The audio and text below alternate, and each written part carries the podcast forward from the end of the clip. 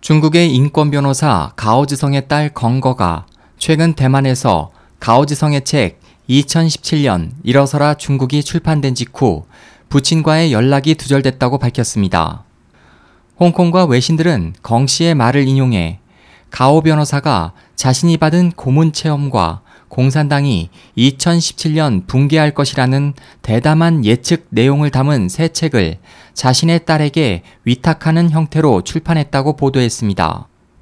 건 씨는 그동안 큰아버지의 휴대폰을 통해 부친과 연락을 해왔지만 지난 17일 아침부터 이 휴대폰은 사용할 수 없는 상태가 됐고 18일에는 신호음은 들렸지만 아무도 전화를 받지 않았다면서 언론의 관심은 탄압을 억제하는 작용이 있다며 중국 인권 문제에 더 많은 관심을 가져달라고 호소했습니다.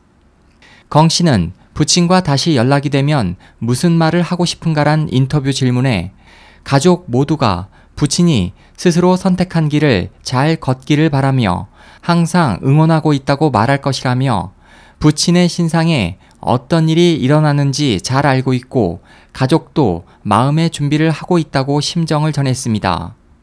건 씨는 16일 대만 교수협회가 주최한 포럼에 참가해 부친의 새 책이 발표된 시기에 저우융캉 전 중국 정법위 서기 가족에게 유죄 판결이 나왔다고 말했습니다.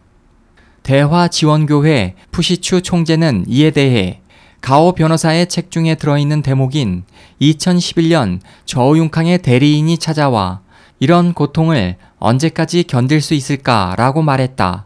그에게 94세까지 살 수 있다. 저우융캉에게 전하라. 마지막에 누가 웃을까? 운이 좋다면 저우융캉은 감옥에서 죽을 것이다. 라고 대답해 줬다는 부분을 소개하며 2017년에 공산당 정권이 정말 붕괴할지는 아직 미지수이지만 저우융캉의 실각과 가오 변호사의 예측은 현실이 되었다고 덧붙였습니다. 푸 총재는 또 가오 변호사가 수감 중 겪었던 열악한 환경에 대해서도 밝혔습니다. 그가 수감됐던 곳은 습기가 매우 많은 지하실 독방이었는데 특히 겨울에는 이불에서 물이 뚝뚝 떨어질 정도로 습기가 지독했습니다.